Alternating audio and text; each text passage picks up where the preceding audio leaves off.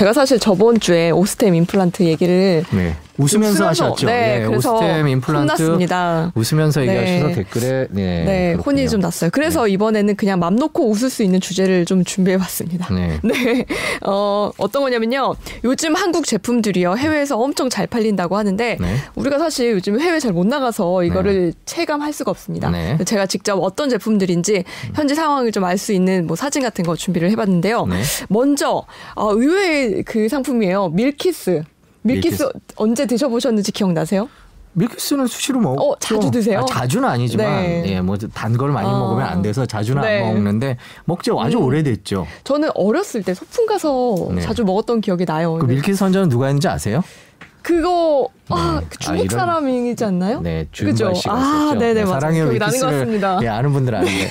네, 중화권에서 많이 팔리고 있어요. 네. 특히 대만에서는요, 네. 작년에 비해서, 아, 재작년에 비해서 작년에 1100% 가까이 매출이 증가했습니다. 네. 그리고 중국에선 37%.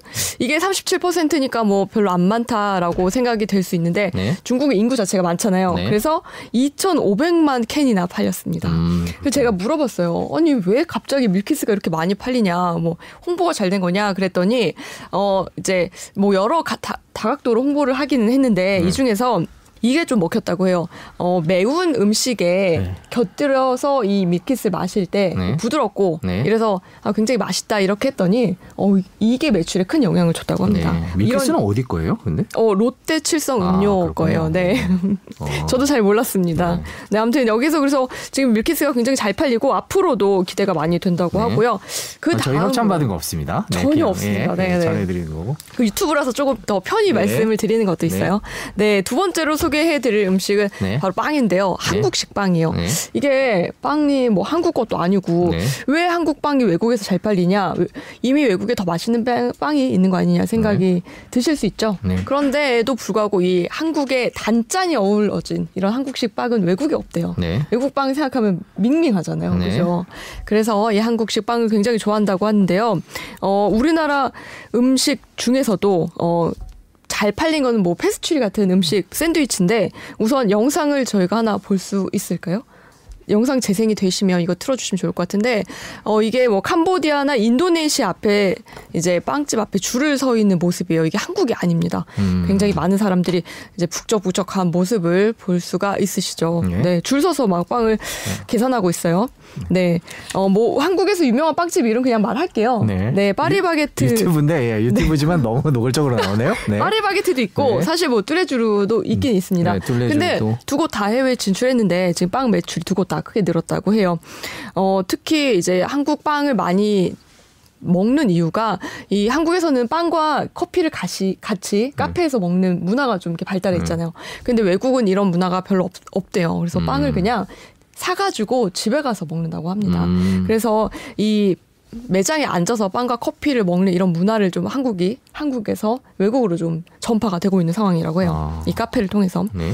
네, 그리고 나라마다 많이 빨리는 빵에도 좀 차이가 있다고 해요. 이 부분은 재밌어서 준비를 했는데 미국에서는요, 이 케이크를 선물하는 문화가 없었대요. 네. 큰 케이크 아시죠? 동그란 네. 거. 예. 근데 이게 이제 최근에 이 한국식 빵 때문에 자리를 잡았다고 하고요.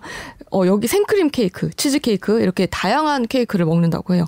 또 중국에서는 중국 시장을 현지화한 제품들이 인기가 많다고 하는데 뭐 고기를 이제 분말 형태로 빵 위에 뿌린 이런 제품이 새로 나왔대요. 그쪽에. 이게 많이 인기를 얻고 있고요. 또 팔 숫자 팔 좋아하잖아요. 네. 이걸 닮은 링 도넛 이것도 음. 많이 팔린다고 합니다. 그리고 동남아시아에서는 샌드위치 같은 음. 이런 대용품 이런 게 또 인기가 많고요. 네, 저희가 해외 못 나가는 사이에 음료수나 음. 빵 같은 우리 문화가 계속 네. 수출이 되고 있는 것 같은데 음, 또 있네요. 네, 마지막입니다. 예. 치킨은 사실 많은 분들이 예상을 하셨죠. 음. 어, 작년 11월에 이 농림부에서 낸 자료를 보면 어, 외국인이 주로 먹는 한식 1위를 김치가 아닌 치킨이 했습니다. 음. 예, 우리나라 프랜차이즈들이요. 최근 몇 년 사이에 이 외국에 활발하게 지금 진출을 많이 했었어요. 예, 한 프랜차이즈는 전 세계 57개국에 지금 진출했는데 지금 나오는 사진 여기는 일본입니다. 네. 일본 지금 치킨집 앞에 줄 서서 지금 장사진을 치고 있죠.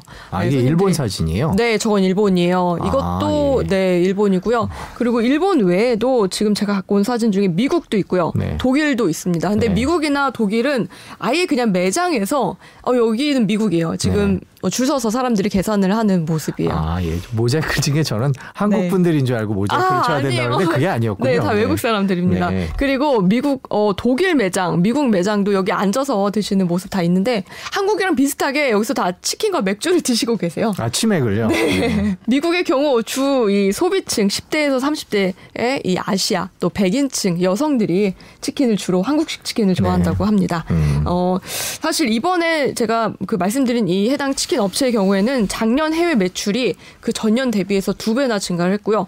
특히 미국의 경우에는 81%나 올랐다고 해요. 그러니까 지금 우리가 외국에 못 나가는 사이에 우리나라 음식들이 전 세계에 퍼져 있다는 걸 이 영상을 통해서 좀 아셨으면 좋겠습니다. 네, 그렇군요. 뭐 그리고 뭐 주식에도 사실 큰 영향을 주겠죠. 네. 주가에도 네, 네. 예, 그렇군요. 주가에도. 지금 뭐 음료수 네. 그다음에 달고 짬빵 네. 치킨 모르겠습니다 건강 측면에서 어떤지는 모르겠는데 네. 예, 우리 음식이 그렇게 세계. 많은 분들이 아, BTS 덕분이라고 댓글을 오, 주셨네요. 예, 오. 분명히 그런 영향도 있습니다. 저도 네. 어, 프랑스 파리에 한 6개월 정도 살았었는데 그때도 보면 우리나라 음식에 대한 관심이 막 시작이 됐었고 아. 그때 이제 BTS가 파리 공연 왔을 때 보면 네. 어, 실제로 저희가 여기서 자, 이제 겨, 제가 생각했던 음. 것보다 실제에서 느끼는 한국에 대한 특히 BTS에 대한 그런 네. 한국 문화에 대한 그런 생각들은 생각보다 좀 긍정적이었다 오. 이런 생각이 좀 들기도 하는데 지금 어떤지는 잘. 모르겠습니다. 제가 네. 음. 그래도 요즘에 또 해외를 못 나가기도 하는데 해외에서 우리나라 물품이 또 우리나라 문화가 어떻게 잘 음. 판매되고 있는지 김혜민 기자와 알아봤습니다.